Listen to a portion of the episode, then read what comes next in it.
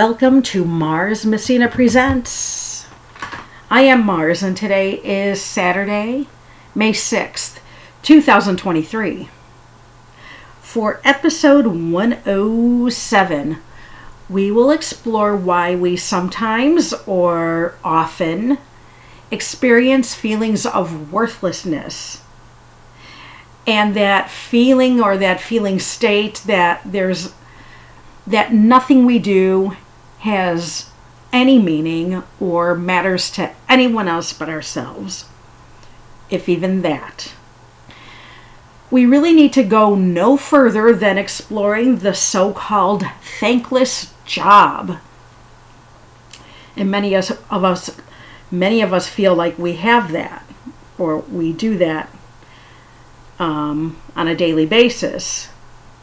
And it really does not take deep research to see that thankless jobs are also among the most needed jobs in society.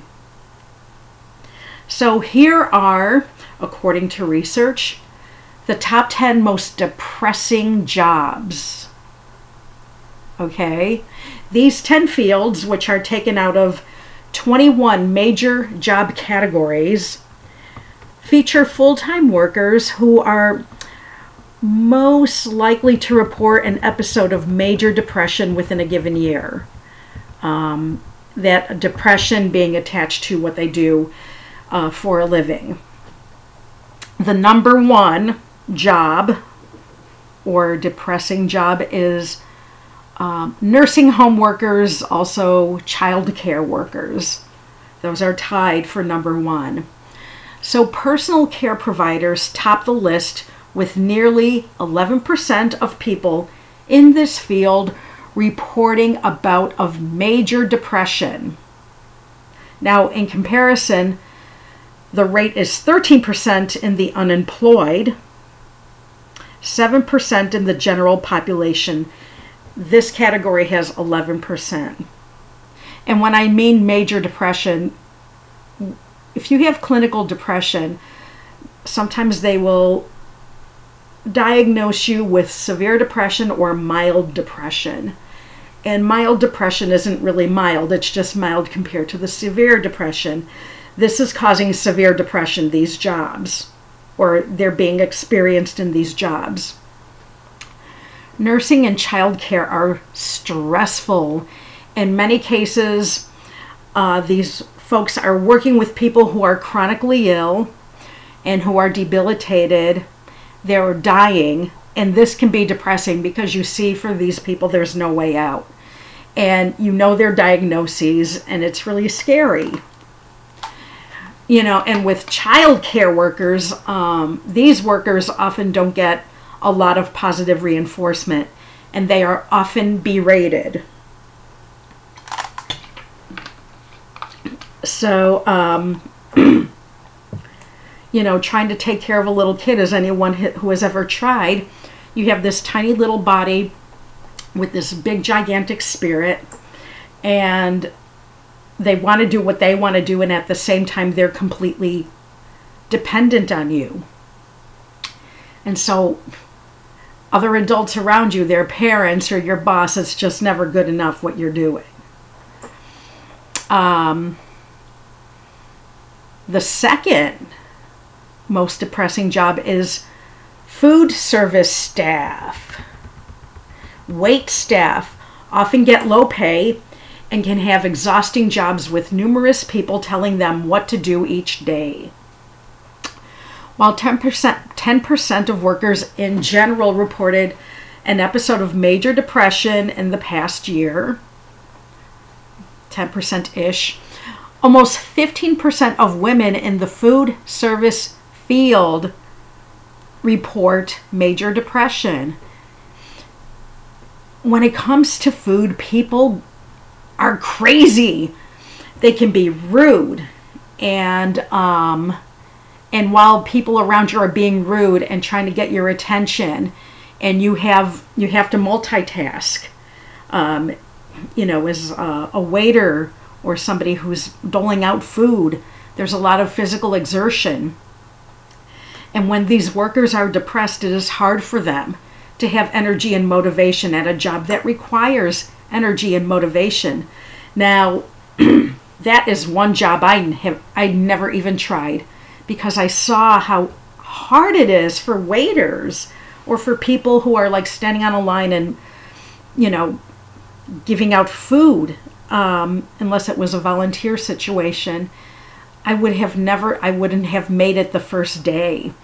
And when i was working in the film industry we had something called craft services and that's the food providers for the crew. And i remember this one time i didn't have i didn't even have anything to do with craft services or the food. I was the production manager i'm sorry production managers have something to do with that. I was an assistant director on this one shoot. And assistant directors, you're working with the director and you're working with the actors. And the, I think it was the cinematographer himself, came up to me berating me, pointing at his watch, saying, My crew was supposed to eat 15 minutes ago, and I had nothing to do with it. And I was afraid to tell him who the production manager was because she was working her butt off and I didn't want her getting yelled at. So I kind of I said some colorful words to him and let him know that I was the AD and that if he was this professional that he claims to be, that A, don't talk to anybody like that, and B, talk to the right person. But yeah, people get crazy when it comes to their food. So I really feel for the people who have to work in food industries. The third most dis- depressing job are social workers. They are dealing with abused children and their families on the brink of every imaginable crisis. And then you combine that with the bureaucratic red tape because they have to write reports, write more reports and then more reports on top of that. This makes for a really demanding, stressful job that often goes beyond your nine to five type of work situation. Social workers work with people who are so needy that um, they tend to sacrifice too much at their job. They tend to sacrifice their own free time. And even when they do have free time, they're thinking about the job. Fourth on the list is healthcare workers, and this includes doctors, nurses, therapists, and other professionals um, who end up giving a lot of themselves, just like the social social workers. Healthcare workers can have um, excuse me, long irregular hours and days um, where others, other people's lives are literally, literally in their hands. So can you imagine working a 17-hour shift, and let's say most of the day was pretty mundane, and then you're getting ready to leave, and there's been a big car accident, and so now you can't leave. Now you're going to be very busy and it was coming toward the end of your shift and you are tired. Well, guess what? You're not going home, you're working. Okay. And with that fatigue, you have other people's lives in your hands. Healthcare workers can have, um, I think it's roughly, um, this is, I'm sorry, not healthcare workers, but this is physicians in particular, roughly three to 400 physicians die by suicide in the United States every year. Now, in the US, suicide deaths are 250 to 400 percent, 250 to 400 percent higher among female physicians when compared to females in other professions. These are doctors, and this is on the rise. And I think a lot of it had to do with COVID, but the numbers seem to be keeping up. And there are a lot of reasons for that. There's a lot of bureaucratic red tape with being a doctor. It used to be a great job, and now it's getting harder. Number five, artists, entertainers, and writers. These jobs can bring, and they do, irregular paychecks, uncertain hours, and isolation. Creative people may also have higher rates of mood disorders, about 9% reported an episode of major depression in the previous year. Now, with men in this category, this is the job category most likely to be associated with an episode of major depression, nearly 7%. One thing seen a lot in entertainers and artists is bipolar disorder. And knowing this, there could be undiagnosed or untreated mood disorders in people who are artistic. Depression is not uncommon to those who are drawn to work in the arts. And then the lifestyle itself contributes to it. I know this for sure because here's the thing. Like let's say we all had all the money we ever needed and we didn't have to worry about um, you know paying mortgages or rent or for utilities or food or anything else. In fact that we had enough to you know go on trips when we wanted or buy nice clothes. What would we do with our time? Most of us would do something creative. We truly are creators by heart and those with depression, they're looking for reasons to live, reasons to enjoy life. And so they are drawn to the arts. Okay? Um, and the way it works, at least in the United States, it, it, I think it's a little bit different in Europe. But in the United States, they're very, like they already said, long, um, irregular hours and then when everyone's done, you know, a lot of people are picking up alcohol or drugs to unwind.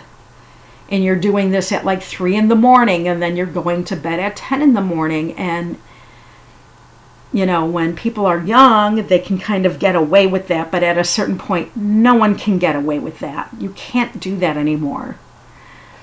So it can, um, it can be depressing before you get on the high where you're creating and then doing the alcohol and drugs. Not that every artist does, but a lot do.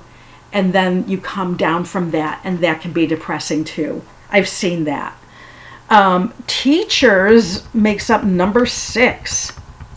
The demand on teachers is constantly growing. In fact, in Chicago, we already have a teacher shortage, and it's just going to get worse and I will go into an example. But anyway, teachers, oh man, like definitely I can tell you what's going on in Chicago. Everyone thinks they're overpaid, and it is such a ridiculous way of thinking. They have to work after school, they take their work home. They have to. And then over the summer, that's not a summer vacation. They're working over the summer, preparing for the next year. The pressures are constant and they come from all different audiences. So the kids themselves, the parents of those children, and school administration. And you're trying to meet all of their standards while they all have very different demands um, on you. And uh, this makes it very difficult for teachers to just do their thing and to even remember why they even got into the field in the first place. So, just one quick example. This one school I know lost a really incredible, incredible teacher. I've sat in her class. She she is awesome, and I don't want to give too much away because um, I don't want to get her in trouble or put anything out there. But anyway, she had this class, um, and again, coming off the pandemic, a lot of younger children, at least, if not older children as well, but a lot of the younger children just didn't know how to socialize because they were taking classes online and they were in a room alone in their house and they could just see their friends on the screen. And they became kind of desocialized And now they're back at school, and a lot of people don't know how to conduct themselves. So these teachers, and this is general, this happens. So teachers have to, as they're trying to teach their curriculum, they're also trying to teach the children how to conduct themselves in a proper manner in the classroom. Well, this can work for some teachers. You know, over time, the children get used to their teacher, they get used to getting bad grades and bad reports that go home, so they start to obey their teacher to some degree. But then you have a problem child. And um, in this particular cl- case, there, there's a kid, and this is the one kid where, in a couple years, if you saw his picture, in the newspaper that he got into some kind of trouble, it wouldn't be surprising. And he was physically assaulting other children, and he's like double their size. And so um, the teacher often had to call up security to get this kid out of the classroom. And the kid's mother said, The next time you pull my kid out of, out of the classroom, I'm going to sue you. And so the result was nothing was done with this kid. He desperately, desperately needs help. And it's not fair to the other kids. In fact, their parents are getting involved, yelling at the teacher. And this very good teacher, she ended up quitting because she was, it was like her head was in a vice from the administration from this troubled child's parents, from the parents of the other kids, from the kids themselves. And she was pretty laid back, not an intense person. And she took a lot, and even she had to quit. So support your teachers before you have none left. Number seven, administrative support staff. Okay, the people in this field, they suffer from the classic case of high demand and low control. They're on the front lines, they're taking orders from all directions while being at the bottom of the totem pole. Um, even though they might have a consistent nine to five job, the days can be unpredictable and they could work their butts off and not be acknowledged at all for the work they've done to make life easier for everyone else. And that's why you, there's a lot of office drama, you know, because these people end up being pitted against each other by management. And they fight with each other, undermine each other, very cutthroat in the office. And no one actually cares so that can be really tough unless you you you luck out and you find yourself with a really good company who knows how to treat their staff. Number 8 on the list, maintenance and ground workers, okay? They only work when something goes wrong. And when something goes wrong, people are upset. And these are the conditions that they find themselves in every day. They're working odd hours. They're um, working on the holidays. They're being called in while their daughter is having her communion.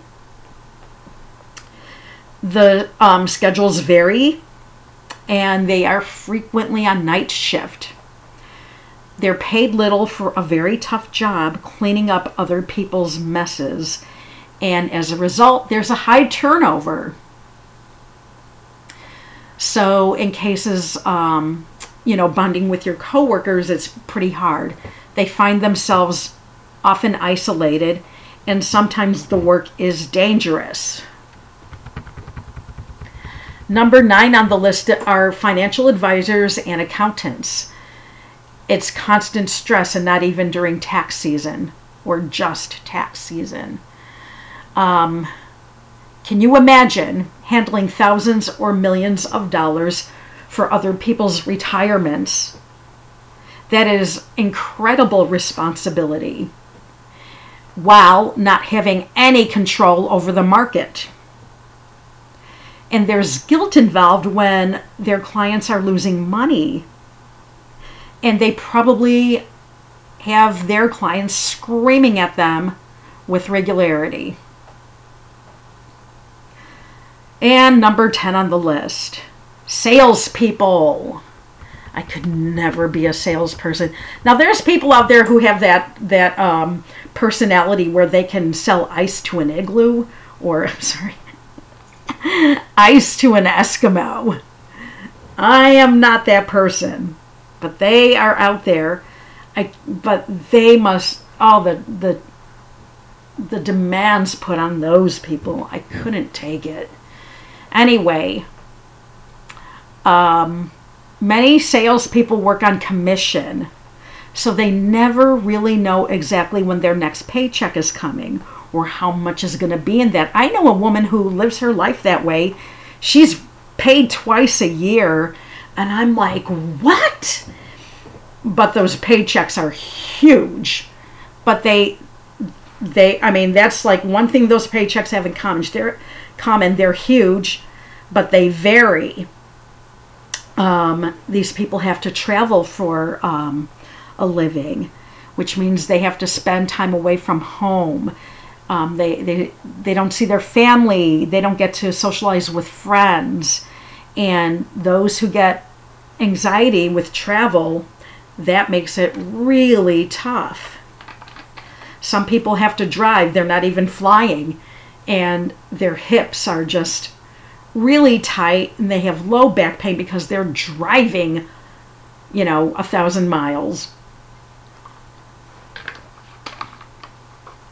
So, also, if they're independent contractors, there's not many benefits. So, this uncertainty of income Tremendous pressure for results and long hours can make for a high stress occupation. And the crowning job that is, isn't even on the list, but this is a job and it's not even really considered a job. Motherhood um, can feel like a thankless job. And part of the reluctance for spouses and children's to show children to show gratitude to the mother of the home. And when I say that the mother could actually be a dude, I'm not getting into gender roles here. I'm just talking about um, what we think of as motherhood the person who stays home and builds the home and is the hearth bearer and the nurturer, okay? So when you have the reluctance of spouses and children to show gratitude, this has stemmed from societal thinking that mothering is just part of who you are and not even worthy of thanks. Because the so called job consists of many small, repetitive, everyday tasks, often accomplished behind the scenes. Family members can be blind to the efforts that are involved. For mothers who work outside the home, guilt I know my mother had this when she had to go out to work. Guilt over having less time for their kids may detract from their belief that parenting parenting efforts are worthy of thanks at all. If anything, um, mothers feel like they're not doing enough. But parents can step in to help children become more aware of what their mothers are doing and what they're going through to help raise them, the self sacrifice that, that occurs on a consistent daily basis. Not to make them feel guilty either, but to let them know that this is a job too, um, and a very self sacrificing job. So you, you, we look at this list of 10 of the most depressing jobs, and we need them all in society. So it, it's just crazy that they're so needed, but these people feel worthless. So let's talk about feelings of worthlessness. Why, whether we have those jobs or not, why do we have feelings of worthlessness? Um, for some of us, we may have experienced a devastating childhood event or childhood in general that left um, left a lasting impact or um, lasting notions of how life works on our lives. Um, so, neglect, abuse, mistreatment as a youngster, that all contributes to feelings of wor- worthlessness later in life. Children who are abused or regularly reprimanded or neglected by parents and other family members, they feel insignificant as adults because they never learned how to trust. They never learned how to be confident. These early interpersonal traumas have been connected to subsequent emotions of worthlessness. And there are many ways that emotional abuse can affect a person's self esteem. Some people turn to addiction or other self destructive behavior. Also, even though we've all been told money isn't everything, um, and this is this doesn't even have to be connected to childhood. This is just another reason why people might feel worthless.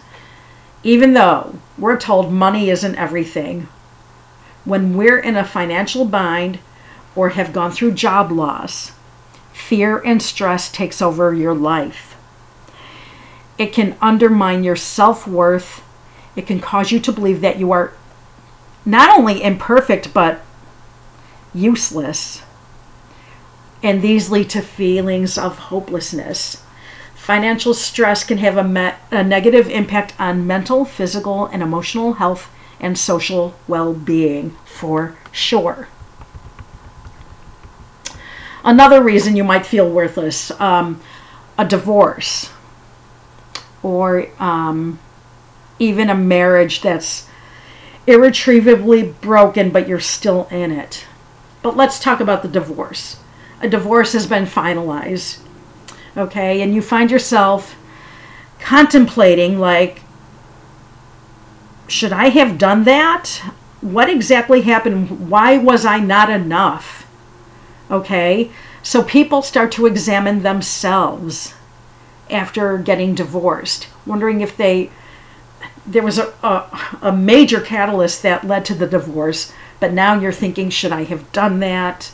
Um, was it all my fault? And now you're dealing with your self worth and the unknown of what life becomes now. So, negative effects on your mental health and well being can have even life threatening consequence. Okay, when because when you go through a divorce, that's almost like a death. and you don't see the future. And during a divorce, a lot of people, their friends, like they'll they'll lose their friends because they maybe they were more friends with the ex-spouse, or maybe these friends don't hang around with single people, so you lose your friends, and you're just left there alone, devastated surrounded with your negative thoughts and nothing else sometimes. Another feeling or reason for feeling worthless um, is if your friends leave you out. You know, we were kind of just talking about that with the divorce, but it doesn't even have to be that. Sometimes you have a group of friends and you find out that they're doing something and you have not been invited. Um, and if it's a one shot deal, it might feel bad, but if you see a trend, um, that can make you feel like your social life is in ruins. Another reason for feeling worthless um, is the pressure to achieve. And I used to see this as a kid growing up on the North Shore of the suburban North Shore Chicago. Um, every year, some kid, oh, excuse me, my voice is going. some kid or some kid's mother was jumping in front of a train because they were under such pressure to achieve and to be perfect.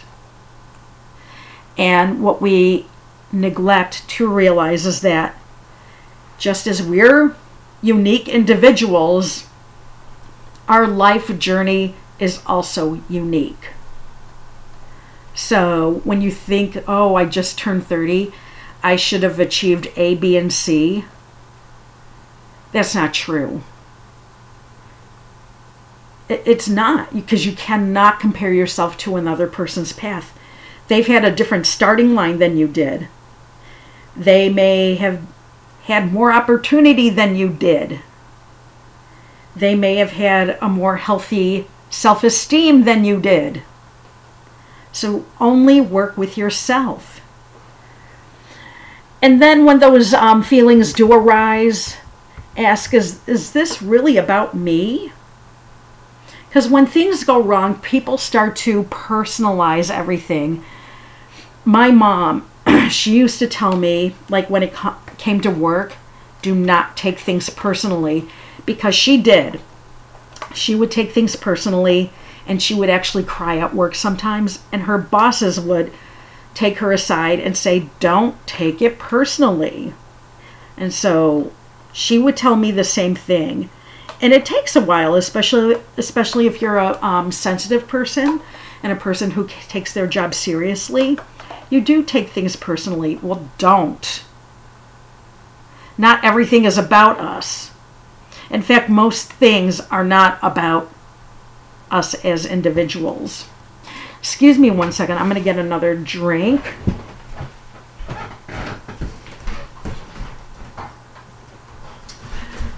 Yeah, so um, yeah, not everything's about you, and don't take that personally either. Is a good thing. Don't take everything to heart. And when you have these feelings, ask yourself is it bringing you closer closer to what you want in life? So our present thoughts will lead our lives in a particular direction. Are you moving in the right direction? So you have to analyze and deduce if your actions and thoughts are in sync with your life goals. And do what you can to readjust if that's not happening for you. And then people think they're unlovable. And they're like, what will it take for people to love me? Well, what if they don't? What if you find yourself surrounded with people who, who either don't love you or cannot or will not express their love for you? And you can't control them. So, I mean, it sounds cliche, but you have to love yourself. Now, sometimes people will say, well, you have to love yourself first in order to get or get give love from others. And I don't think that's true because I know tons of people who do not love themselves and they are adored by many people. And then I know people who love themselves very much and are alone. Either way, it is vital that you love yourself, whether there's people there to love you or not. Love yourself.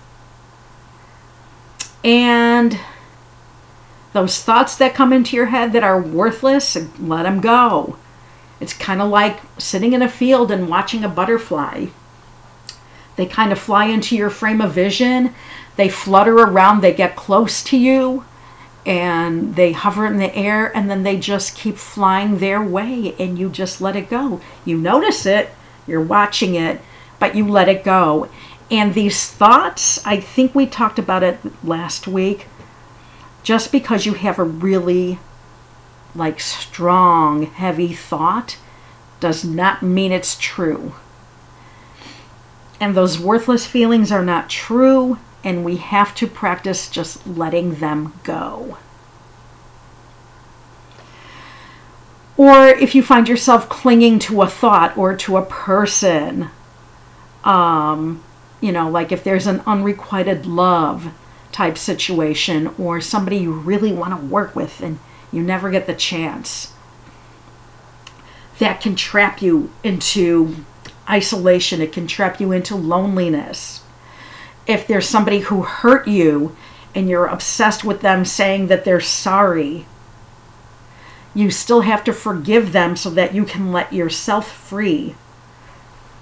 Otherwise, you're a slave to them and waiting for them to come around and saying, you know what, I messed you up and I'm sorry. Because that day may never come. And even if it does, you may get even more angry and say, well, you don't deserve forgiveness. You're caught in a trap if that's the way you're thinking. Forgive forgive them and let it go. So, we need to understand that a life with high growth absolutely requires dealing with messy emotions. Because we are human and we are loaded with emotion, whether we keep them hidden or l- whether we let them go. It gets messy. And those emotions can propel us to higher places unless we let them bury us. Now, Todd Kashdan, who is a psychology professor at George Mason University, he wrote a book called The Upside of Your Dark Side. He said, There is a not so hidden prejudice against negative states. And the consequence of avoiding these states is that you inadvertently stunt your growth, maturity, adventure, and meaning and purpose in life. So here's the takeaway from that this means that feeling worthless can be a catalyst to growth and not a roadblock. So if you find yourself feeling worthless, how are you going to use that to propel yourself to your next plateau, if you will, or your next hill? Growth is never linear, there's ups and downs. Also, those feelings of worthlessness usually are accompanied by an emotional storm that can lead us lacking confidence, um, lacking energy to do anything. Um, but remember, it is a storm, and storms come and go. So remember that it's temporary. Yeah, another storm might come along, but let the current storm pass. And don't worry about the next storm coming. Just enjoy the sun while it's out. I know it's hard to do, but this is what we need to practice to do. Times will come when we feel better. Times will come when we feel a little more worthy or a little more motivated and excited about life.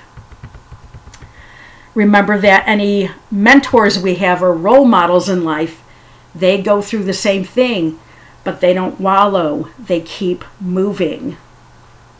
Okay? Um, and when all of that has been done and you still don't feel better, this is when you might need to get professional help. And don't be afraid to do that. It might be critical for you to get uh, emotional or um, psychological help, especially if you suffer major depression. Seeking a mental health professional or a counselor, doing that as soon as possible might just be the best thing you can do to realize that the feelings are not your fault and to recognize that your feelings are real, that they're there for a reason. And that reason might be to actually propel you forward and not hold you down. Okay, I'm going to end here with bedtime stories from the acoustic bookshelf. I'm going to read the short poem Invictus by William Ernest Henley. Out of the night that covers me, black as the pit from pole to pole, I thank whatever gods may be for my unconquerable soul. In the fell clutch of circumstance, I have not winced nor cried aloud. Under the bludgeonings of chance, my head is bloody, but unbowed. Beyond this place of wrath and tears looms but the horror of the shade, and yet the menace of the years finds and shall find me unafraid. It matters not how strait the gate, how charged with punishments the scroll. I am the master of my fate. I am the captain of my soul. Until next week, arrivederci.